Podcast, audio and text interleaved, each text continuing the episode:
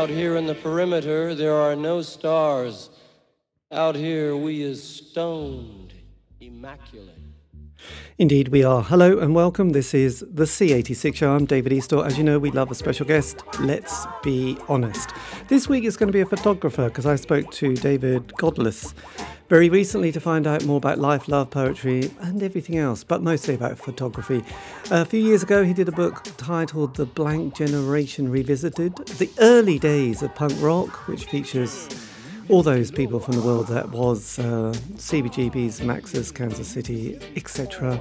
Um, and then, very recently, in fact, in the last couple of weeks, I do believe, or months, he's brought out another book called, um, yes, Godlis Streets. It is his work in New York. Street photography, that's his uh, gig, really. Um, so that is it. It's um, published on Reel Art Press. So there you go, buy it for Christmas. Though I do think it's going to be sold out very soon because um, it's been very popular. And I do believe that Blank Generation Revisited is also going to be republished very soon as well. Anyway, it's a fascinating story. So this is it. And after several minutes of casual chat with David, as you do in the world that is showbiz, we got down to the exciting subject that was his entry and world that is photography. David, tell us more. How did it all begin? The original, the, the first path was to just buy a camera which back in 1970 was kind of a modern contraption to buy a 35 millimeter camera that like chain you, you know you put a roll of film in and took pictures on. But really i'd seen blow up in 1966 is blow up i think?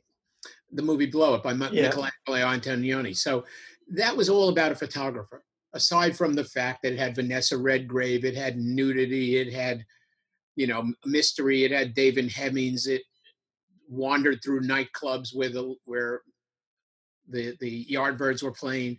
Um, but it was a movie about photography. Went into the, it was the first place I saw a darkroom, and in a way, it made photography look really cool to me. So probably that's why I bought that camera camera four years later on a whim in 1970.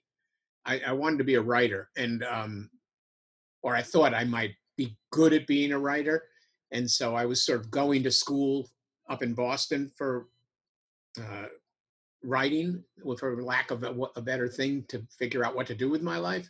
And um, and then I picked up this camera, and all of a sudden I started photographing my friends, who at the time, you know, I could make them look like a band even if they weren't a band. Right. Uh, and and I could practice, you know, taking pictures of them in places that I thought might be interesting. And then from there, it just went into like, I, I went into like the school library and started taking books off the shelves of photographers that existed from the past.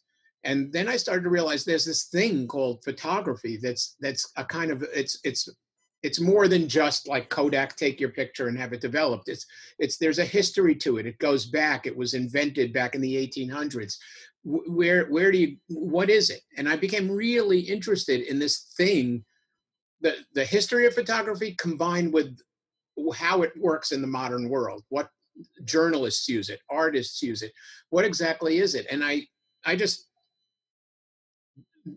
decided maybe this is i maybe this is what i should be doing because people like my pictures. It comes really fairly easily to me to get a good picture. I don't know why but it does and um, and so I went to a photography school at that point. And the photography schools were more uh, kind of experimental things that you know they, they were they weren't there weren't areas of college that were just for photography. Mostly they were like people that were going to journalism school that had to study photography if they had to do journalism, but they didn't want to take that course. They really wanted to just do articles. And so I snuck into that course first. Then I went to an experimental school was kind of set up just for photography. And that was pretty new in 1973 at, uh, called ImageWorks up in Boston. And oddly enough, the first class I took there, I was in with Nan Goldin. We were both in like one of our first classes. And, you know, photographers kind of, um, in that first class, you show what you've been doing before you learn what you're going to do next and um, and I remember her showing her stuff and me showing my stuff, and we both were basically where we ended up going. You know, she was doing already. She was more in the Diane Arbus vein. I was more in the Robert Frank, garry Winogrand vein uh, of people on the street. Um, and so yeah i mean once i got into it i got deep into it i like was you know i just thrust myself in i went this is really i think what i want to do for the rest of my life yes i wasn't quite sure how i was going to make a living at it but i knew this was what i wanted to do and i was always geared towards the art vein of photography the things that were you know like i went and saw that diane arbus show from her first monograph uh, it was like in between the class i snuck into and the school i went to so 1970 two, I went up to the Museum of Modern Art, and that was when that Diane Arbus famous monograph first came out a year after she died. And the lines were like around the block to get into that. And I remember going up and going, wow, this is, it just opened my eyes to like another type of photography. And I just was like, you know, I, I, I, I you just start learning what other photographers do. And then you figure out how to do it yourself in a different way that's influenced by that way. And um, and so yeah, that's it. I just um, became totally interested in, and I still am. I mean, I just it's it's a it's even though I went down to New York from Boston to uh, to get work because there were more photographers to knock on doors of um, to get assistant jobs. Then I stumbled into CBGB's to go look for some place to you know down on the Bowery to hear music when I first got to New York and to meet people because there was no internet. And um, and and even there, I was like looking at a Brassai book at the time that had just come out, the French photographer who photographed Paris in the 1930s, but was still alive in the 1970s, and putting out a book of what he thought was his great work from the 30s. And I looked at that and I went, well, maybe, you know, maybe somehow the, the two combined because I was going to CBGB's and I knew that was kind of an artistic scene.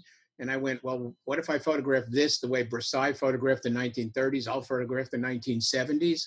And it just all was kind of a natural stumbling into things progression that that became my next project. I went, oh, why don't I do this? I'll photograph it differently because everybody else is photographing it with flash and you know, making people look like punks by putting the lighting so their hair is spiked up with shadows. And I'll shoot it without any kind of like regular lighting, just whatever's in the club and whatever's out on the street. And that became my style so that I differentiated, you know, so I felt like I was doing something different. And at the same time, nobody was buying pictures then anyway of punks. They could have cared less. I send them to NME and you make 10 bucks and they get a free subscription to NME.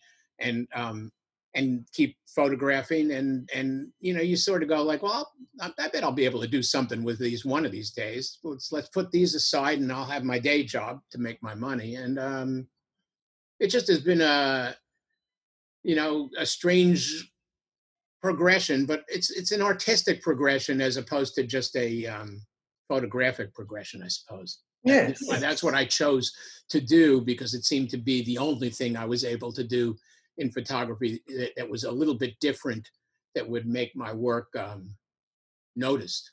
Were you quite idealistic at that stage? Did you have that kind of sense of being a sort of on on a creative journey and sort of when you look back at yourself now, do you sort of think, my God, I was quite naive, but luckily it kind of worked out? Because sometimes, you know, some people think, right, I'm going to be a writer, and it doesn't work, and then they get a job in the council or they get a job, just a regular job. Whereas a few of you have the belief that you're really going to make it and that those photographs, a bit like what Kevin Cummins done and various other people, those pictures that we you took and that scene that we probably went at the time i wasn't there by the way but, but you know there were scenes in the 80s where you just took it for granted and then you look back and you think my god if only someone had photographed this, you know, it would have been such a good idea. Whereas I did notice with New York and CBGB's and Max's Kansas City, especially, and a bit the Mud Club, you know, there were some people who did think, oh, actually, I should photograph this really well because it will then elevate it a little bit more. So I just wondered if there was that sense of,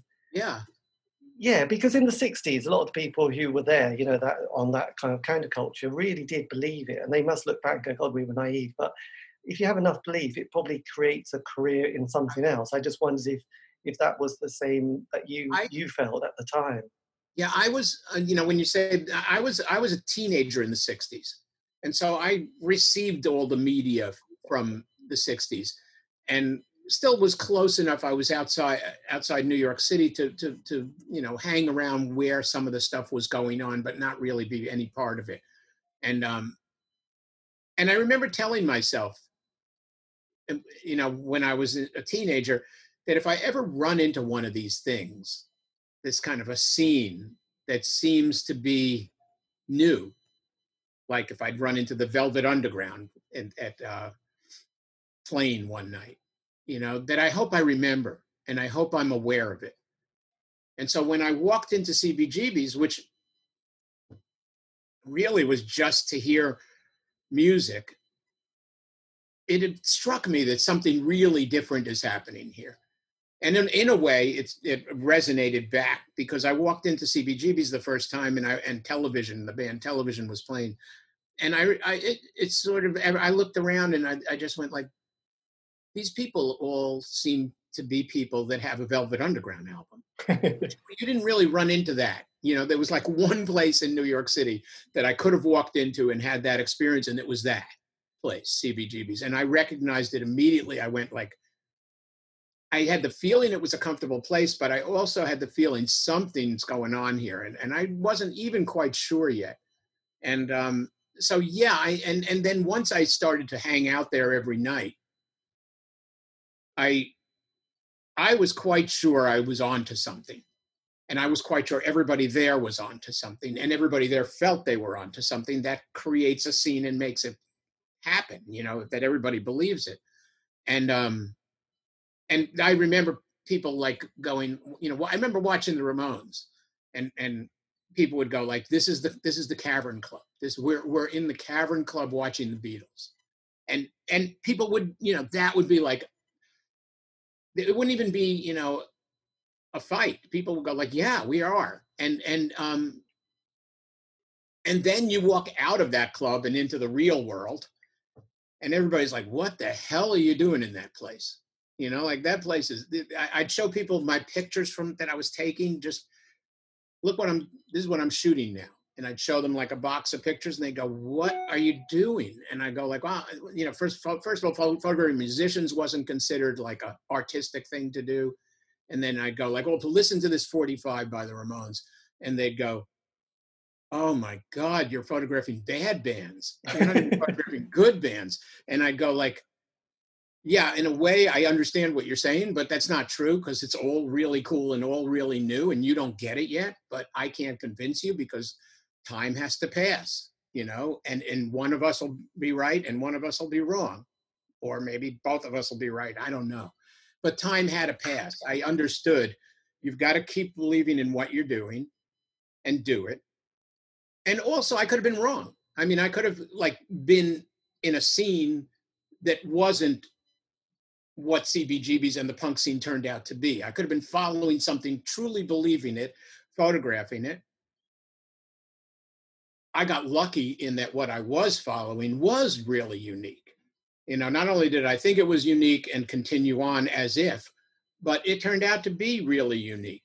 But even even that took for me about 10 to 10 12 years I'd say. You know, like I got there in 76, I shot till 79. I still hung out there because it was a local bar, but the scene had moved on and then in the 80s I would show my pictures to people and they'd go like, yeah, but these are old pictures of old bands. You know, old back then was three years ago. You know, like because here, you know, Flock of Seagulls was on the radio, and like I'm trying to tell people Patti Smith, and they're like, "Well, she's gone. She's retired. I don't know what you're bringing these pictures out for. They're nice pictures, but I don't need them."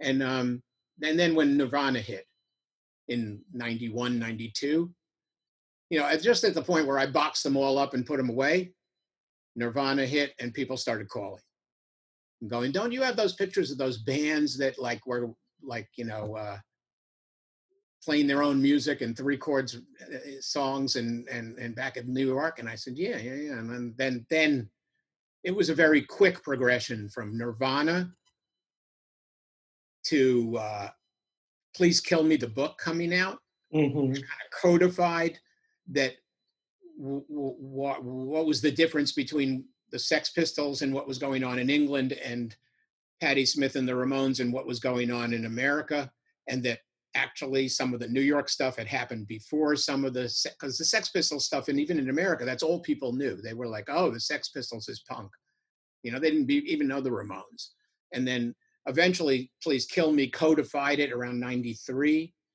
and um, people went, "Oh, that's the history." Now it's written in a book, and then the Rock and Roll Hall, Rock and Roll Hall of Fame started, you know, going like, "We need these pictures because it's history of rock and roll," and and it, it, it just you know from that point on you know everything everything became history that that I thought would be history. Yes, well, but you don't really know till it till till till you live it out. Well, it's yeah, it is interesting because I know, you know, from Kevin Cummins, you know, it's like on Christmas Day, 1976. You know, you went to some northern town in some miner's benefit to watch the Sex Pistols on Christmas right. Day. That's right. a kind of an odd thing to do, and and obviously, A, your parents must have felt a bit strange about it, and B, didn't you sort of think, you know, you must have been a big fan to do that, and you obviously had the same attitude that, you know, actually this is quite important, and I want to give it my best shot, and I'll do my best work. But like you said, it could have just ended up going, I've got all these boxes of this band, and it's like, yeah, but we don't, no one knows them. But you know, the Sex right. Pistols become the Sex Pistols, Joy Division become Joy Division, the Ramones. You know, it's like, my God, I can't, I lucked out. But it, it's an interesting one. It's like a long term investment, isn't it? Because because it's only with time that suddenly these things seem to uh, sort of, I suppose, ferment and then sort of become like, okay, this is an established, this is a real thing now rather than something. I mean, there must be scenes, and I can't remember them, but so things that have just happened were big and then have just disappeared. And it's like, to be honest, mate, they're never going to come back. You know, some of the poor glam stuff, some of the probably the yeah. poor, you know, but but that that kind of punk thing, which must have looked really to the establishment like, oh my god, you know, what about the Grateful Dead? What about the Eagles? What about you know Fleetwood Mac? You know, Steely Dan, not not the Ramones. So you must have had that. And but but what I was going to say is that I found that with a lot of artists, they have that five year or three year period where they're on the scene. And and the photographer Mick Rock, you know, was you know Mr. David Bowie, and he does all right. that kind of stuff. But then his work is like, oh right, you didn't quite keep on the scene. You, you something happened, and you're not photographing those young kids in grubby little clubs anymore. You've kind of missed it somehow. You know, you're not you're not at the punk scene and you're not at the indie scene or the rap scene anymore. So being on the scene is quite a, it's quite a skill. It, well, something. Well, I for me because I always saw myself as a photographer as opposed to, you know, I I, I didn't see myself as a I, I was broadly like a, a, into photography, and then I sort of stumbled into CBGBs. It started getting my work published and seen some places, but then the scene moved on and I was like getting jobs, if you could call them that. You know, I was getting paid to take pictures of bands. And um, and then I started to realize I'm taking pictures of bands I don't really care about. So that the passion is gone. And um, and I started to realize that I'm I'm really what I do is take pictures of people. I'm good at that. And um and so I said, and I'm interested, I was interested in film so I somebody said, well, well, also because I knew Jim Jarmusch and I wanted to see his film Down by Law, and it was playing at the New York Film Festival. And somebody said, you know, you can go to the New York Film Festival and get a press pass and see press screenings of the films and photograph the directors at press conferences. And I went, oh, that's interesting. And then I started to realize I can photograph people, but they don't have to always be rock and roll people. I can move over because film interests me, and also I, I I really like finding getting pictures of somebody when they're first starting out. So I could see these directors come into New York for the New York Film Festival every fall, and I I I would end up with pictures of directors when they were young and starting out, which is better for me. That's my type of photography. And so I, I switched over from rock and roll to film and I and I, I I would go every year, and then they have programming all through the year, and I would offer my services, and eventually I that became my next CBGBs. I didn't stick around following every rock and roll band. I would I moved over and started photographing film directors, and you know, people like Wong Kar Wai would come to town, uh, and, and I'd go like, uh, "That's cool. I'll I'll get the cool film director before somebody knows about him." Right. And I'll have access, and I'll get to see films. Whereas before, I get to photograph the Ramones and get to hear the Ramones. Now I'll just switch my people over to here, and and so I realize that, that that's kind of where my progress goes. I I con- I'm constantly just I'm I, I like finding things out, finding things before somebody else finds them because I after punk, I realized I kind of have a um, instinct for some some of those things, and then um, and then being able to take pictures of, of, of interesting people, and you end up with a collection of stuff.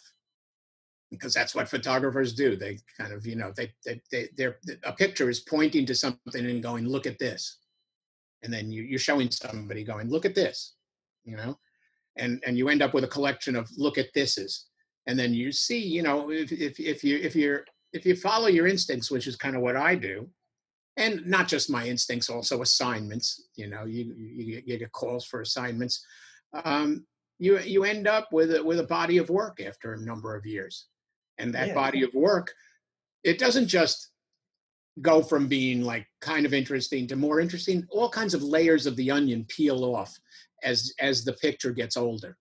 You know the, you take a picture of somebody that's that that doesn't mean that much when you first take it but then something happens to their lives as things go along and you go like wow i have a picture of this person before that happened to them and and and it just becomes um there's there's layers of the onions and certainly with the ramones i mean nobody would expect that all the ramones would be dead by now i mean that's crazy to think you know but yeah. every step of the way was you know i'm saying it now as an everybody but it starts off with like joey's dying you know and then it becomes one more thing after that you know and and um and so as as the the pictures themselves there are all kinds of layers of the onion that revolve around them yes absolutely and did you i mean because obviously when you're taking pictures in CBGBs of the Ramones and television, Blondie, and people like that. That's kind of one thing because people aren't looking at you. But when you start taking pictures of portraits of photog- uh, of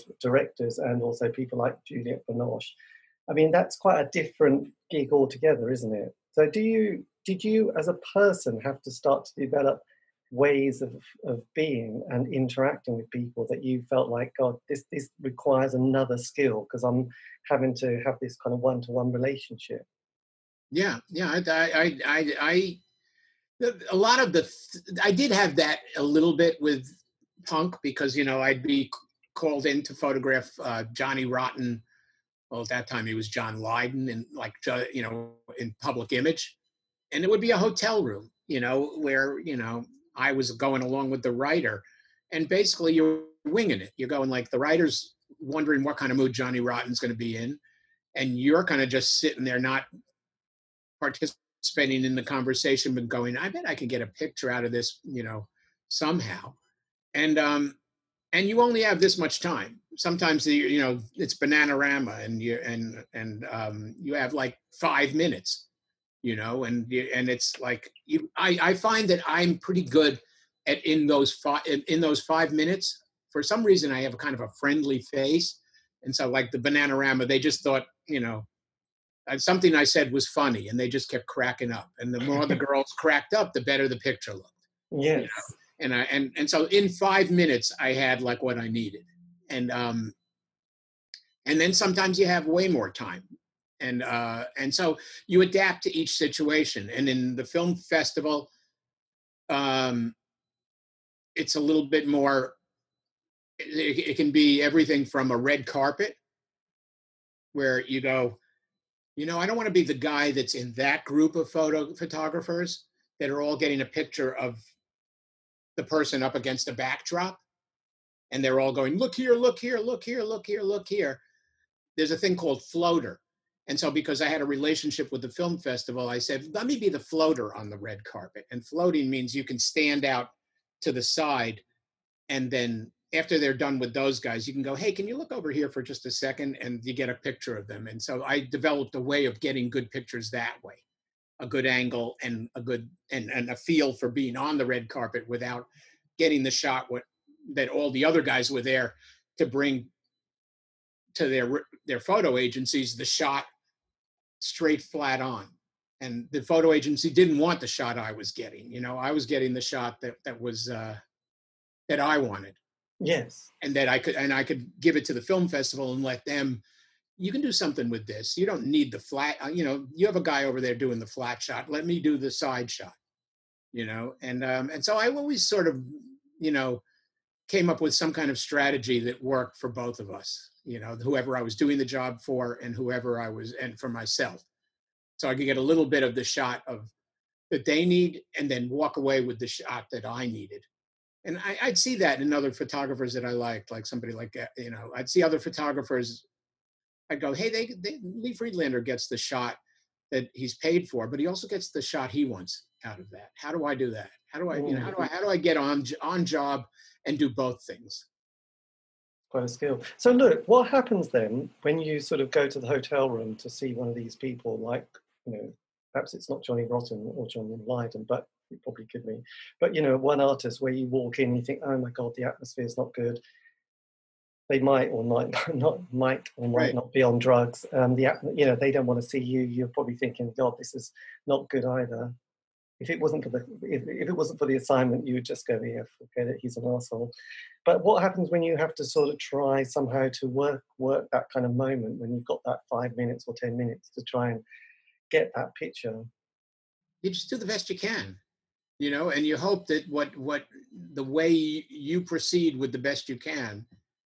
I mean, there's a lot of calculations going on in your head of what you're gonna what you're gonna walk into, and then you walk into it may be exactly what you think and it may be totally different than you think and and you you think on your feet and you think with your eyes and you just go like you know whatever i have to do you know i'm i'm not pushy with stuff so i kind of pretty much you know if, if somebody's like well what should i do? What do you want me to do? Do you i'm like i don't want you to do anything. Just stand there. You're fine. You know? And i start taking the pictures. And um you just hope for the best really. I mean you know you're you're you're you're you're um I, I sometimes it's a bad situation but i i don't i'm if i don't get a good picture i don't get a good picture. Yes. Is there a particular picture though we can look at that you think god that was that was a bit of a tricky moment but really pleased with the result and you would not believe that that was one of those situations which could have gone, you know, just like actually forget it, it's not going to work. And it actually then it turned out to be a picture that you think, God, that's extraordinary. I managed to capture something there which, frankly, wasn't wasn't going to be on the cards.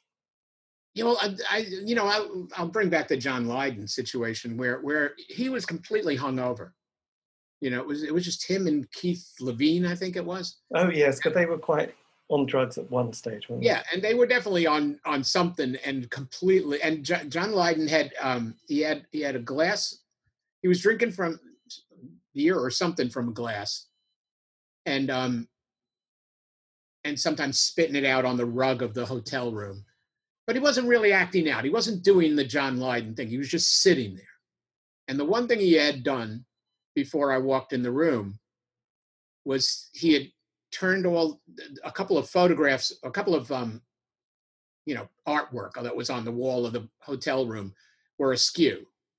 They were hanging crooked, and so I just went like I'm going to stay right where I am.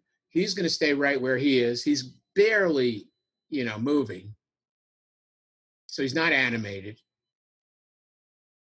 But those pictures are askew behind him, and it really just expresses the mood that he has. You know he whether he did that i'm sure on purpose was perfect for me. And i just st- i didn't i didn't do anything. I sat in one spot in the room and i photographed him from that spot until i got a few good ones of him just sitting with his drink and just stopping for a moment in between talking to the interviewer so you just you you figure out ways of working you know like it's like like we were like anything you know if you're in an uncomfortable situation you figure out how to at least get through it and how to make it comfortable for you. And if you have a camera, you go, you, you, I'm, I'm busy assessing the light, assessing what I can do and what I can't do, and just making the most of what I can do. You know, yes. and, and and and then I get out, and I was like, I got a great picture of him. A great few shots of him. And you'd think it was like a portrait session, but it wasn't a portrait session. He was talking to the interviewer, and I was catching him in breaks. And sometimes it's that, and sometimes it's just. Um, but I'm trying to think of of one that where things have where I thought things were going to really go awry, but I, I can't really think up one right now. Right, that's fine. That's fine. You know, no, the, the disasters are usually around happen after the picture. You know, like you're like you're, you're on the red carpet and you see some actress crying, and people running over to her, and you're like, "What the hell's going on over there?" And I'm I don't want to photograph that. You know, I just want to sort of know what's going on. I've you know, and and and and they're like, she's angry because some photographer said something to her, and now she's a to not come back on the red carpet and she's having an emotional breakdown over here and this guy's the, the publicist is trying to calm her down and get her back and if she comes back you'll get a picture you know. Another one oh what's his name? Um oh, i forgot the actor's name. Damn. Uh who, who's um river oh river phoenix's brother uh oh um yeah. anyway so he was on the red carpet and and he's and eh, for one some big film opening night film at the new york film festival and um he's you know the whole, all the photographers are like they want his picture and he's coming down the red carpet and the word is he's going to stand he's going to come down the red carpet with his mother and he'll only be photographed with his mother you know that's a trick to sort of not let you get a individual shot of him like he wants her he's going to be close to her so it's going to be hard to crop her out of the picture and get the shot you want. And he and everybody thinks he's being difficult. And so he's coming down the whole red carpet. And I'm like the floater guy, which means I'm going to get the last picture. Like he's going to finish with everybody, and then I get his picture, and then he leaves the red carpet to go into the event. And he gets to me, and he tells his mother, "You can go in. I'll meet you." And um, you know, he doesn't know me or anything. And and and he goes, and and uh, and I get to photograph him. I say, "Oh, you're not going to be photographed with your mother?" And he goes, "No, it's not my mother. It's my publicist." And you know, it wasn't his mother mother all the time. It was a, a whole con to not be photographed by everybody. But he gave up the con for me and let me take the picture at the end. So it's, it's sometimes it's, you just don't expect it. You figure I'm going to get stuck taking the picture with his mother too. Yeah. You know? And the guy turns out to be really nice and says, like, I've gone through all of them. Now I just have you you know, I don't have to worry about them. You you you take my picture and and and that's that's the gift.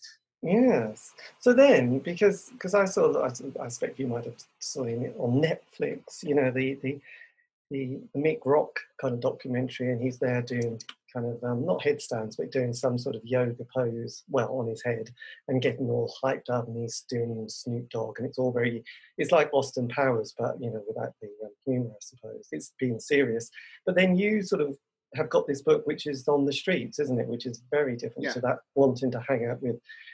You know, Jay-Z or you know Beyonce or people like that. So obviously, your heart is kind of ordinary people, ordinary lives in New York. Yeah, well, I, the punk scene, you know, was I felt like all those people. That was the heart of it. Uh, that people dressed in their street clothes and wanted to be, didn't didn't want to be looking, you know,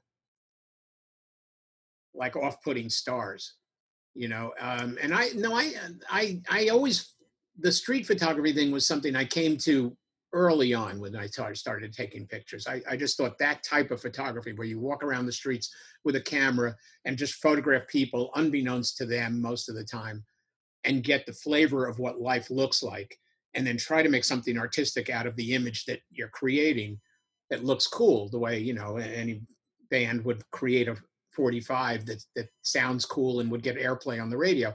I thought like going out in the streets and taking pictures of people in black and white is a really interesting thing to do. And sometimes the pictures are really interesting to look at. I didn't know quite how I was going to market them aside from taking them to art galleries, but art galleries at that point were sort of had had enough of that. Well, let's go on to the next thing. But I kept shooting that. And, and so, um, yeah, I, I became comfortable doing that. And even going down to CBGBs, you might say, the people that I was photographing, I was photographing in that style.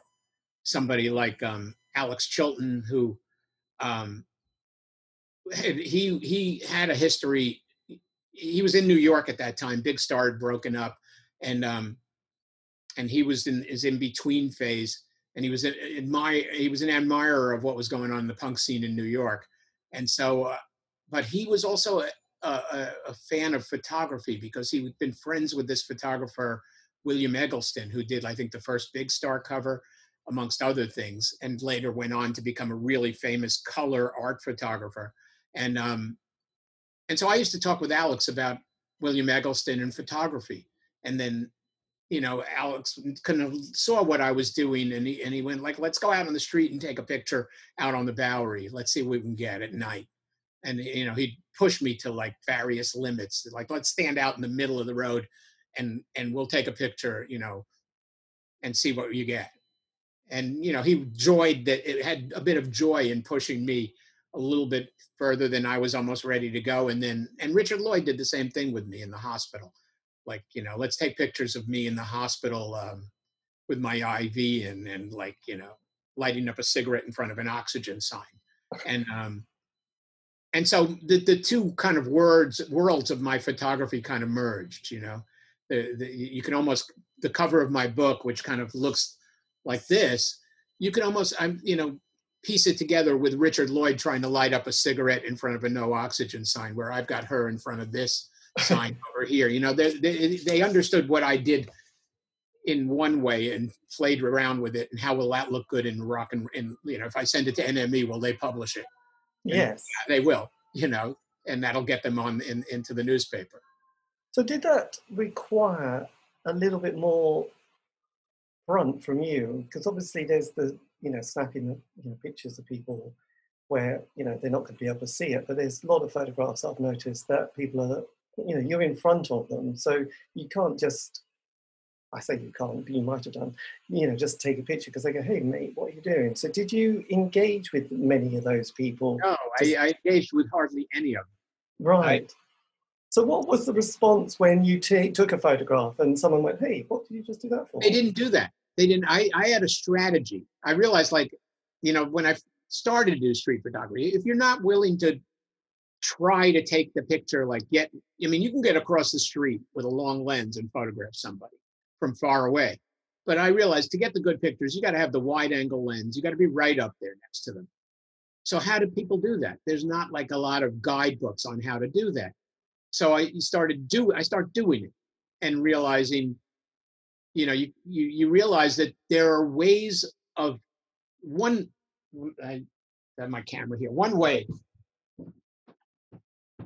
that i realized you can do is like after you take the picture like when you're doing this if you if you go like wow i got a great picture and you look at it after you take it that's a dead giveaway so you take the picture and then you go you look at the right behind them like, oh, I got a great picture right over there. And they turn around to look at what was he taking a picture of? Right. They don't see anything back there and they go like, oh well, you know, they go on with their lives. Especially in analog days, film costs money. And people didn't think that you were going to spend money on taking pictures of them if they didn't know you. And they weren't really suspicious of where you were going to go with them because media wasn't so ever present, especially the type of media like they didn't know the photographer, they didn't know Diane Arbus really, you know, and Diane Arbus did engage with all her people. But I mostly, I didn't want, the odds that the picture I was taking was going to be great were one out of 36. And I'd say even more, one out of five rolls of film. So why engage when I probably wasn't even getting a great picture? you know i don't know which one it's going to be because i'm not digital and i can't see. And and also it just was it i would take up my whole day to engage with every single person i took a picture of. And um but i did get hit once. You know one guy i he was sitting down in front of a building and I photographed him. And frankly, it wasn't even that great a picture. I just couldn't stop myself. Sometimes when you're taking pictures, you go, oh, I'm going to take this one, I'm going to take this one, I'll take one more and I'll go have lunch. And you take that one more, and it was that guy. And he gets up and he walks over to me, not hastily, he just kind of walked over to me. And as soon as he got to me, like punched me in the face. It was that quick. And I was like, wow, you know, like I went spinning. And I'm on the street in New York and nobody cares. Everybody's like, what just happened? Some guy just punched some guy, you know? And he he came back again. He went back to his spot and he came back. And this time I was ready. Now I'm like, okay, I know you're coming here to hit me. And he goes, I want my, I, you took my picture and I want, you know, I want the, I want the film. It's like, no, you're not getting the film. Well, I'm going to get a cop. And I said, go get a cop because I want to know whether this is legal, your public domain, as far as I know, out here on the street. But, you know, and he got a cop and then the cop um, said, yeah, you assaulted him, you know, and made, made the guy apologize. But, uh, but essentially, you know, I try to not, I don't engage that much with people. I, I have one picture in the book that's of this couple uh, eating at a um, at a place that I still go to around the corner, and this is them. And I thought they're having a uh, a nice morning after, like a breakfast and I photographed them through the window. I just took it and I kept walking. And um, three years later, I got a letter in the mail. This is 19, I took that in 1982, so 1985 or something. I get a, a letter from the UK, and the girl has a description with a, with a little drawing that looked like that picture. And I saw this picture in a gallery, and she'd seen it in a place that I exhibited it in New York. And she said, "It's a, a, you did took a picture of my boyfriend and I having a terrific row." And I just it was so British. I just was like, "Oh, they're fighting," and and, um, and just the way it was written, British sounded just great to me. And the, the the that it was a letter and that it was like a little drawing, and she just wanted a copy of it. And I sent her a copy over to the UK, and um, and I used that letter when I do presentations sometimes, especially in the digital age, to go, this is how this is how long it took for that person to find me. You know, three years, but they found me and they got the picture. And then this year, when I was putting the book together, I realized I hadn't um I hadn't I, I why didn't I not Google her? You know, and I took the letter out and I had her name and I Googled her, and it turned out she lives in New York. She won a Guggenheim grant last year. She's like a film director and she teaches like you know blocks away from me and i got back in touch with her and i said this is you right? You know this picture i took that's this letter that you sent me it's you right? That's that's 30 40 years ago. Yeah it was her. Amazing. That is but that that that's what i mean by pictures sometimes the layers of the onion take time to unravel that's one hell of an onion. That is one hell of an you know, onion. Because it, because the picture eventually becomes this large story. Yes, absolutely. You know, I took when I was doing another example is when I was doing the punk book, and um, and I I was photographing everybody, not just the bands, but the bartenders, the waitresses, everything. I don't think I find the picture right away, but I took this picture of this girl who was a bartender, Maureen, and she had this kind of bowl haircut that looked like because she was a fan of Dee Dee Ramone. So she had her hair cut like Dee Dee Ramone, and she was working behind the bar at CBGB's. And I did a picture of her. So when I was doing the book, and uh, I, I posted a picture of her online, and this is now 30, 40 years later.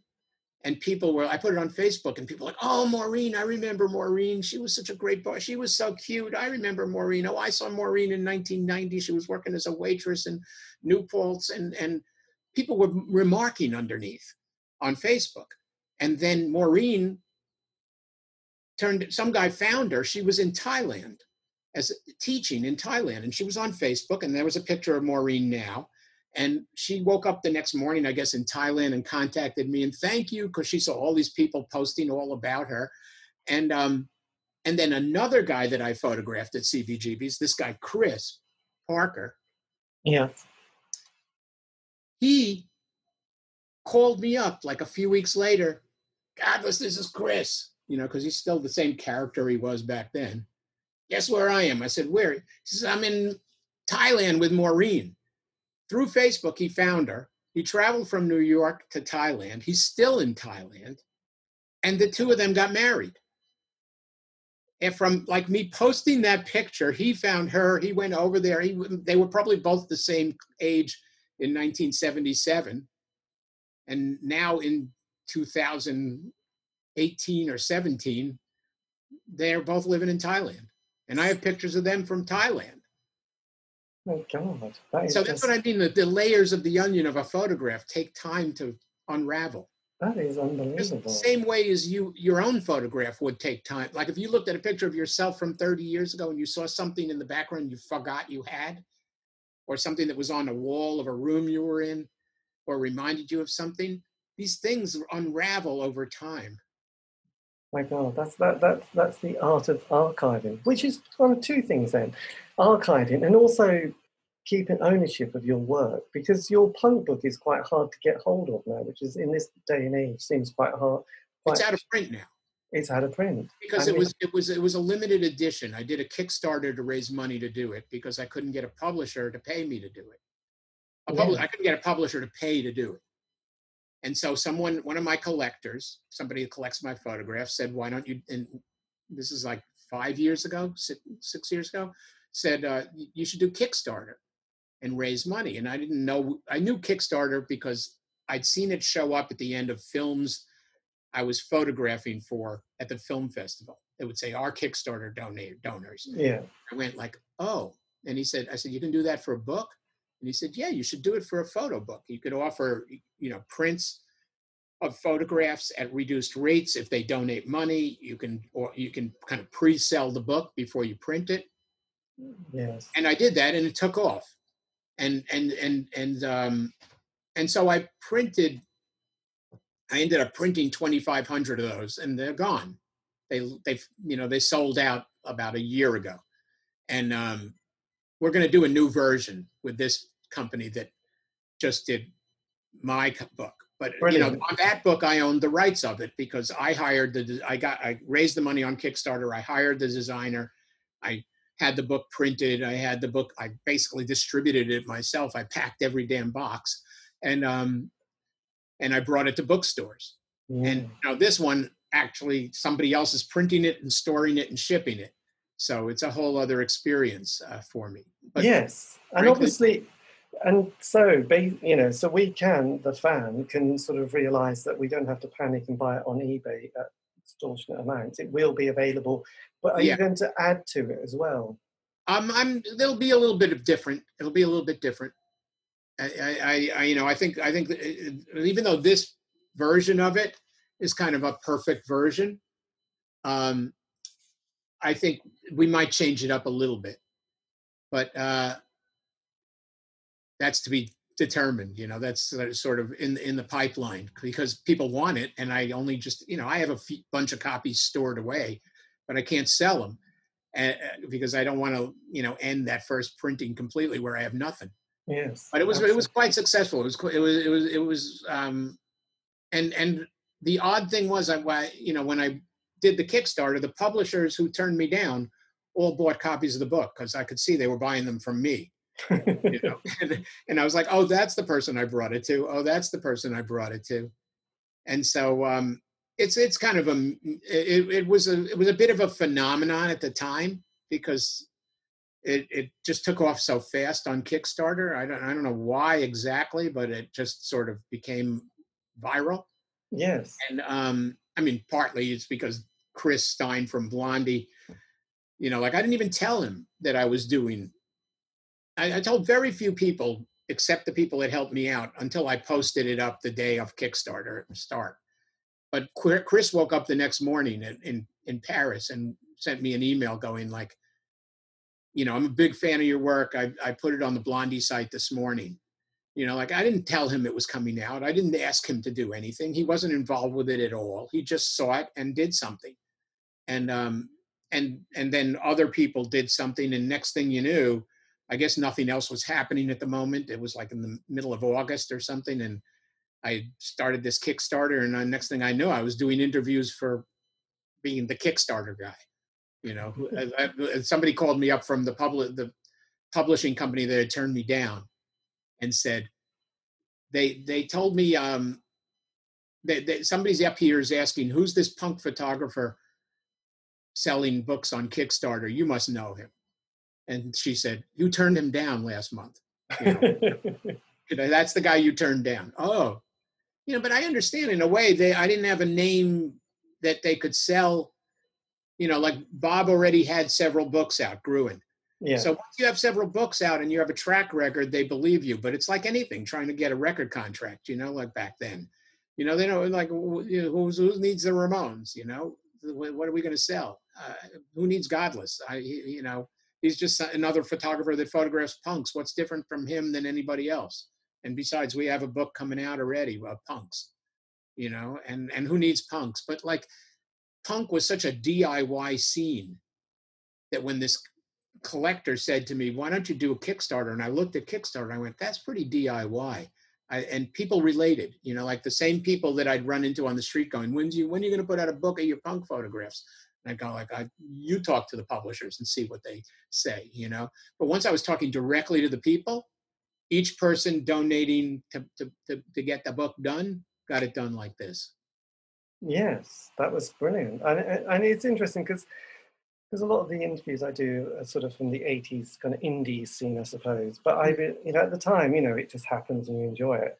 It's kind of 25 or 30 years later that sometimes you then go back to, you're not listening to that music all the time, but you sort of kind of go back and you listen and think, actually, this is much better than I remember, you know, and there's lots of stuff that I missed the first time that I've started to listen to here and there um, because you know back then you just couldn't sort of listen to Spotify or stream it.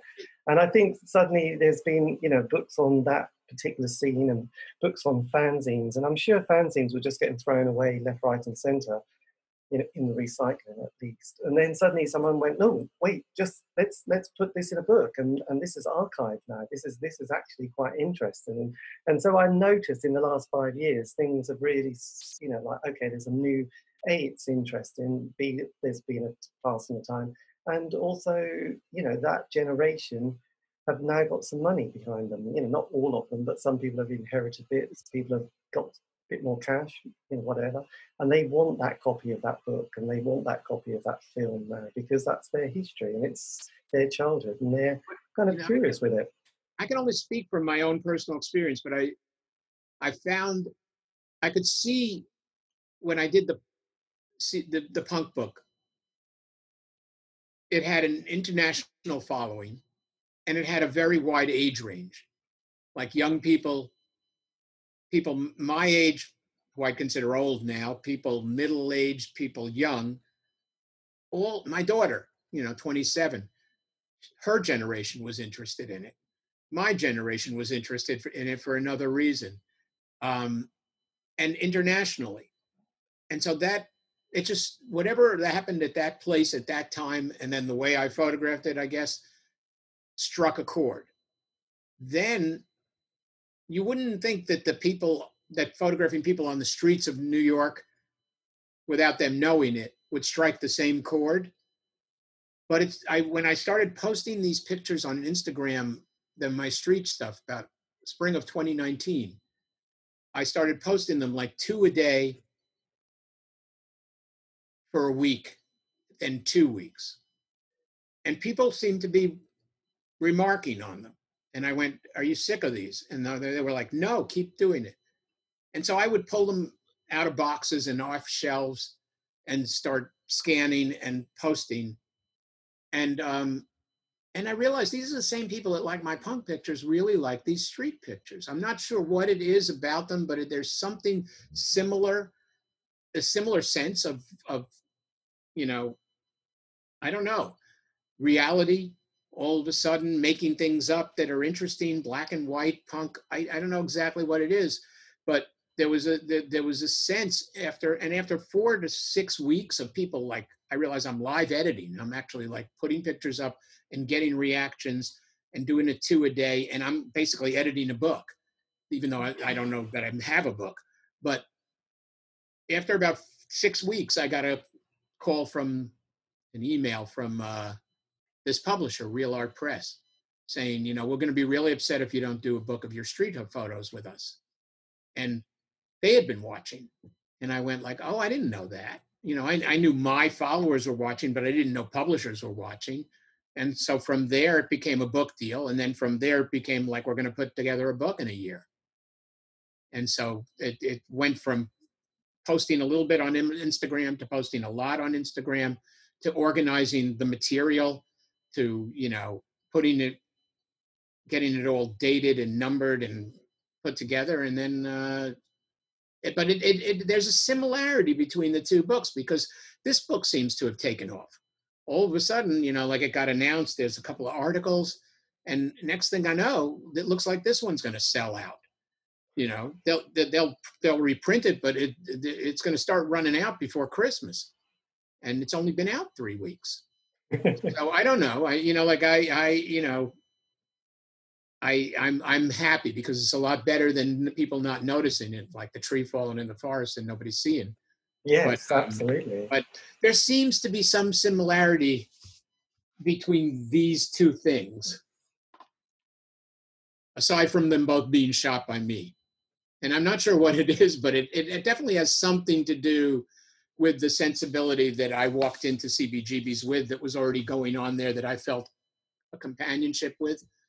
This you know the same reason that i love a blondie song seems to be the same reason people like to look at this lady on the cover of this book.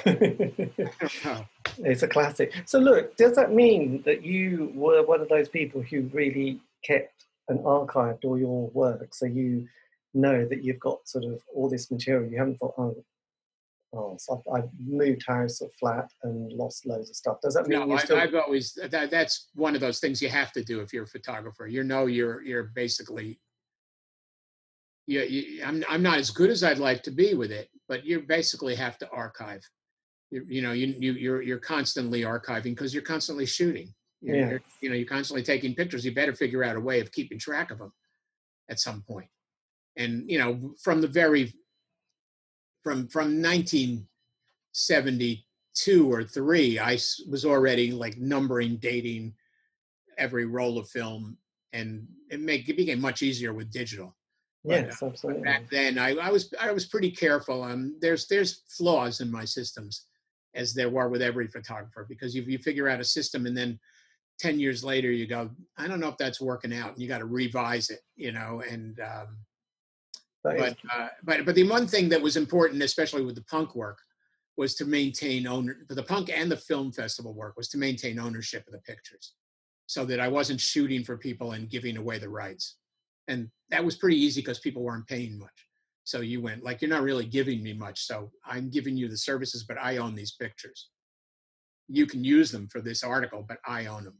Yeah, that's the trick. You got to not you got you you that that's the big trick along the way so that you can be able to do stuff with those pictures. Amazing. So apart from the this book that's nearly sold out and then the punk book hopefully that's going to be coming out next year have you got other projects that you think actually i'd really like to sort of see this come out as well for yeah punk? i do. Yeah the, the, the, the street photography i have so much of and from the time Reel Art Press came to me, they were like, we want to put out a book of your street work, but we want to put out several books of your street work. And so there was stuff that didn't make it into this book that's going to be in other books. And the the there's one that I'm working on now that's probably the first project I ever did in photography. The first time I knew I was uh, good or different was um, I went to Miami Beach in 1974, and my grandparents lived down there, and I just had just been in photo school and trying to figure out what types of I was I was trying hard to take a picture at that point because I, I started to get serious and I got a little bit too serious and I was like, well, what kind of pictures should I be taking? And then I went down to Miami Beach for like two weeks and I photographed what's now South Beach back before it was South Beach called that. It was just a little Jewish enclave of old Jewish people that were uh, my grandparents' age that were hanging out on the streets. Um, and I photographed them on the beach, on the streets in black and white, and um, came back after two weeks to my photography school. And people were like, How did you get these pictures? I said, I don't really know. They were like, Well, I said, I just kind of went out and took pictures every day. I wouldn't try to do anything. And, uh, and it wasn't really that far long after I'd seen the Diane Arbus pictures. So those are probably a bit of an influence. But that work in two weeks I have like like 80 to 100 really good pictures of that stuff, and I think that's going to be the next one. Right.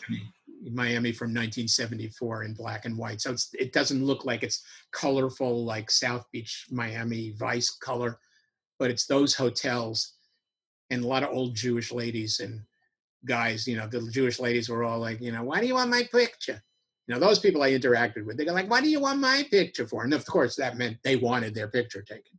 You know, they said it was, you don't need my picture. I'm not anything, you know, and I'm going like, and then you know you got to meet my granddaughter she how long are you here she'll love you and um and i use that sort of to be able to kind of move from person to person and get them to like pose for me as if they were my grandparents and um and i got it there's some really I, I went home and i went i went back after taking those pictures and i went i I, I, I don't know what I did, but I did something right. And whatever I did is what I kept doing for the rest of my career is Yeah. just photograph like that. Don't try and be anybody. Just go out and socially interact or not interact with people or work around people and get pictures or, and and just do it like you're you. Yeah, well, it's in, I, you know, just an almost last point, but I, with the street photographs and a bit with it's, it's, it's, it's the person, and obviously if they're, you know, in the band, you know, that's great. If they're not in the band, you know, then you're still curious with that, that image. But then there's also all the stuff around it. It's the clothes, the hair, the style, you know, the shop fronts, the fonts, you know, the, the film, you know, like there's one which has got the deer hunter, isn't it, and and the Yeah. silent partner, you know, and you're thinking, and it sort of transports you, you back there, but it's kind of archiving, you know, I mean, it sounds absolutely obvious, doesn't it? You're archiving the streets because at the time that seems really modern, and now, and it's going to be like that forever, but it changes so quickly that you think, my God, yes, that's what streets used to look like, and that's what we used to dress like. And, and there's some things which I find quite boggling is that when I look at those pictures, especially before 1980, you, you kind of look and you blah blah, and we laugh at some of the haircuts and some of the clothes, and you think, there's no obese people on the streets. It's like, God, if you took a picture now, half those people would be quite overweight, and some would be really overweight. And so that those Yeah. things that you just think, God, you've captured something that you went, yeah, there weren't obese people in on the streets, but now you know we're used to it, and that is kind of a, a phenomenon that's happened in our lifetime that's never happened in the human race, and it's like. Right. Yes, that's a kind of that's kind of one of those bloody hell. Yes, absolutely. And people smoking is another cliche, isn't it? You know, Yeah, I mean, the, the- the classic thing is like when you look back at old people look back at old pictures of themselves and they go, "Look what I was wearing," you know, "Look what my hair looked like. What was I thinking?" And um, even my daughter, who's 27, would look back at like old pictures of me and like, you know, she understood very clearly that that times change, and, and if, if you're dressing like the Spice Girls today, you may not be dressing like the Spice Girls in five to ten years. And when when somebody looks, she'd go like, "I bet somebody's going to look back at a picture of me dressed like this, and you know, and and and wonder, you know, what I was doing." You know, and I So- won't be, you know, because even though you think you're modern and you're now, and and everything's going to always be the same. Fashions change, things change. Absolutely, those glasses will be quite. I'm sure you've had lots of different glasses in your time, you know, Right. Fashion. But look, what would you say then to an 18? If you could have said something to an 18 year old self starting out, and you thought, yes, there's a there's just a couple of little things that I would have liked to have just told them, or one. In photography, Yeah, in just life, you just think, God, there was there was something that I would have just said. just yeah. keep your, keep your eyes open and keep thinking you know wherever you are whatever you're doing keep your eyes open keep thinking and and to some degree trust yourself you know i i i wouldn't be doing what i'm doing if i listened to my mother and i wouldn't be doing what i'm doing if i listened to my friends that stood outside cbgb's and said you're really going in there? And i'd say yeah i'm going in there. You know like what i'd say to people what i you know trust your own instincts and keep keep keep thinking you know? Well and and if you're photographing keep your eyes open and uh, and and um i always say like shoot first and think later. You know? You can you what's the worst that's going to happen? You know you waste it, when in the day of analog you know so you waste a roll of film. What's it cost you you know in the scheme of things Yeah. But you might get something. And you know, if you and and uh and now of course digital, you don't have to worry about that really. True, this is true. But, you know, I have to say, just love, you know, I mean, I'm one of those people that wasn't about during that time. I mean, I'm in my mid 50s now, so it was happening, but for a kid like me, I was quite young and based in, you know, in Norwich, which wasn't a public scene at all. But I sort of look back at, you know, like that book, you know, Don't Kill Me, the Danny Fields film that was kind of fascinating. Right, it's a great film. Yeah, it's a great film with Danny, and you know you got all that that those characters, and you know Iggy Pop, and you know the whole sort of Andy Warhol scene at Max's, and the whole thing has just become you know Robert Mapplethorpe, Patti Smith, you know Blondie, television, Talking Heads. You know it's a bit like, well, my God, no wonder people want to go back and sort of you know right. Buy Well, the I- I- T-shirt. I have people I uh, this has been happening for a while, but and I stopped worrying about it. But people would like go like, "Oh, I so wish I could have been there and and taking those pictures when you took them." And I'd say, "Yeah, but then you'd have to be my age, you know, now."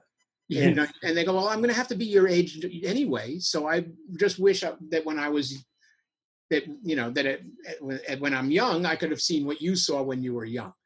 And so I went, "Okay, you're right about that." You know you are going to have to eventually be older you know i didn't let that part worry me anymore. But i guess i was lucky you know and and also the sometimes you you you're you're you know i i've certainly had when i got to the cbgb punk scene i had like a uh some i wouldn't call her a girlfriend but she was like you know like oh you missed everything. I was like well, what are you telling me? I feel like I, you know, I'm catching some pretty good stuff, but you know, like there's always going to be somebody that's telling you, you know, you missed it. Yes. And, well, I and would imagine. I would imagine at that time. a lot of don't people- Oh, I wish. I, I would imagine that that time a lot of people would have been, oh, if only I'd been born in the '60s, it was much better. Right. Then. So Well, what she was saying was, you know, you missed the New York Dolls, but you caught the Ramones and Blondie and Talking Heads. And I'm going like, okay, so I did. You know, I was somewhere else in 1974. All right, but that's don't I don't don't talk me to China about it. You know, that's okay. I'm not gonna I'm not gonna spend my time crying over that. I got what I got. yes, and I, and I mean, you know, Kevin Cummins. I, I know I mentioned him before, but I mean, Yeah. he's quite a dour Mancunian. You know, with um, yes, quite a very serious you know, manner. And when people say, "Oh, you were lucky," it's like. No, I wasn't. You know, anyone. You know, he said. You know, it's like I, I did it. You know, anyone could have done it, but no one else did. I was there doing it. So you know, it wasn't. true. You know, you know, yeah, you, you got to believe in yourself, and you also got to um, you got to you got to do a good job when you see that stuff. I mean, like I definitely had moments at CBGB's where I was like, "There's there's um, if I don't take this picture, nobody else will."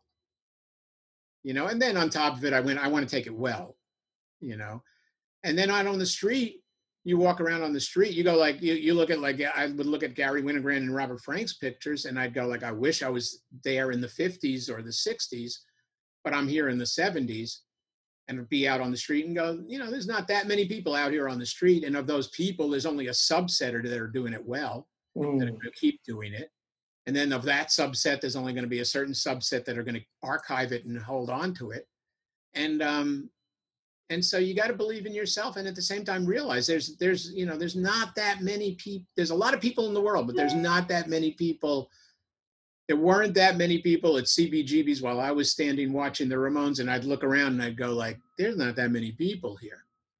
I you know like i i i, I am lucky that i'm here I'm, and i'm and i'm and at the same time i am going to get some pictures out of this because nobody else is here you know there were there were a number of people yeah but there you know, then there was room enough for like 10 photographers with 10 really good points of view. Right. yes. And so if you could be one of those 10, that's enough. Because in the long run, 10 people that figured something out is really small compared to like the millions of people that were walking around New York City those days. Yes, probably thinking, when's the Eagles going to bring out their next album? Yeah. want, yeah, I, I, oh God, uh, yeah, I, I, I, I had a job where I just had to listen to Eagles songs over like some really bad sound system while I was at work, and I'll never forget. And I'm like, oh my god, that again. I went down to like CBGB's, and everybody was like, you know, not that Joe, uh, whatever his name from the Eagles, was not good, but it just was like it was ubiquitous, all that stuff in the in the ether of the world, and uh, you know, like everything was so mellow and take it easy, and I was like, uh, I'm, you know, I'm, I'm I wasn't that young. I was in my 20s, but uh, I didn't want to take it easy. you never want to take it easy when you're 20. Everybody yes. moved out to California to take it easy, and I was like, great, they're gone. New York sucks. I'm staying here. they're both gone because New York sucks and they want to take it easy. great, go, goodbye. Rents are cheap. I'll get all the pictures. Yes, well, absolutely. Well, it's great that you've, you know, I mean, you know, just last thing, I mean, it was kind of I mean, I know you didn't do the Mud Club, but it's just great. Everyone's brought out. oh yeah, yeah. I, I, yeah, I, I love that. I, I kind of, I went to the Mud Club, but I, by that point, I was burnt out, and I was just starting to. I had a, a bit of an illness at the time, and so um, I, I didn't spend that much time at the Mud Club. Yes, but then you know, you I, have, I have pictures. Oh yeah, Duncan Hannah's book's great too. Yeah, yeah, it's just great that these things are out because for everything that you might have missed, somebody's caught it. I know it is. It is pretty good, but you know, it's got. Oh, this is. Oh, so you must have. Um. Oh, this is the book. Just last thing, but this is the guy I interviewed, and he was from Boston as well. Did you come across him? Um, I don't think I did actually. Post punk new wave. I think I. That's a little bit. Um, I mean, I was going through Boston because my wife's from Boston, and I was going back to Boston to visit friends. But um, the, by by the '80s, I was moving on to other stuff, and and um, yes, yeah, because because when when I left Boston, I mean the the I did even when I was there, Jonathan Richman and the Modern Lovers was there, and I missed that because um, I was so into photography at that point that I didn't see anything. Like I just stopped even listening to rock and roll. I was so busy and learning how to take photographs and reading books by photographers and and I kind of I you know I, I, was so immersed for a couple of years I missed certain important things that were going on. Well, I never you know like yeah so then that was going on in Boston but I somehow missed it. I sort of saw the New York Dolls pass through Boston but um I wasn't quite yet up to being a rock photographer. I was just of, I was I was like I was trying to be Diane Arbus, and I was like, you know, in my own head at that point. Yeah, you miss things. You know, you, you catch things, you miss things. Somebody else catches it. If you don't catch it, that's a good thing. Plenty of people in the world. Plenty of people can get pictures. Yeah, because it was um, just last thing. Bob Gruen, he did mention one of the influences was Weegee. Did Weegee? Of course, yeah. Weegee. I, well, the the um, the back of my book Oh, it's on my shirt. Okay. This was my rubber stamp that went on the back of photographs. It was like black on white. So this is reversed. And um, this rubber stamp is kind of a uh, appropriation would be the word from Weegee, who I'll be right there. Uh, where do I have it? Oh, here. This was Re- Weegee's rubber stamp. Right. It said Weegee. And so I, when I looked for something to stamp on the back of my photographs, I went to a rubber stamp joint, and I said, "Can you make this rubber stamp for me, but with Godlis on it?" And then I didn't know what to put. He has credit photo by and Weegee the famous. And I was like, what am I going to put down there? And then I looked at a coin, and the US coins all say, In God we trust at the bottom. And so I said, "Oh, that's what I'll put on. I put it like, like a coin." And um, and so that became my rubber stamp that I stamped on the back of the photos when I'd send them out to magazines. And I loved Weegee. Yeah, like Weegee photographed down on the Bowery. He photographed clubs on the Bowery. He was a crazy old Jew around New York. I, I could identify with that um, from the 1940s. Um, and so that the funny thing is, is that rubber stamp then in the digital age, when it came time to make a website, I went, oh, I bet if I stamp it on a piece of paper and I scan it, I can make that the opening page of my website. And then these people from Japan came over in 2005 to negotiate a deal with Hilly Kristal about t-shirts in Japan. And they came over to my apartment and they saw my rubber stamp that's now a thing on my website. And they went, oh, you have a logo and you have photos. We want to license your name in Japan. And I was like, what are you talking about? And then, but they they saw it right away. They went like, this is a logo.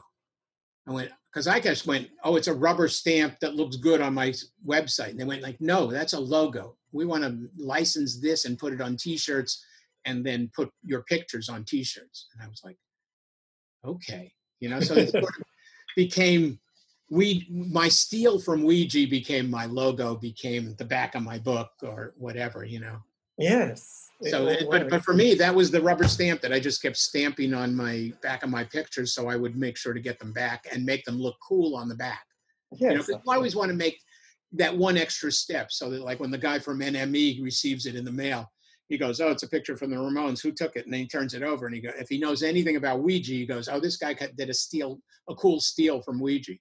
Yes, absolutely. That's amazing. Oh, so, look. Yeah. I was going to say, well, thank you ever so much. And look, this has been amazing and fantastic work. And when I do the interview, uh, when I do the um, show, I can send you a link and then you can always use it on your website. And oh, fantastic. It, um, because people love listening to these. Yeah, I, I, do, I, I do the post on Instagram and tell people. Okay, that's then, great. You know, I sort of go on my Facebook page a little bit, but more on Instagram. But my, my Facebook people know me too. Yes, well, that's right brilliant. Well, look, thank you ever so much, David. I'm really looking forward to the reprint as well. By the way, great.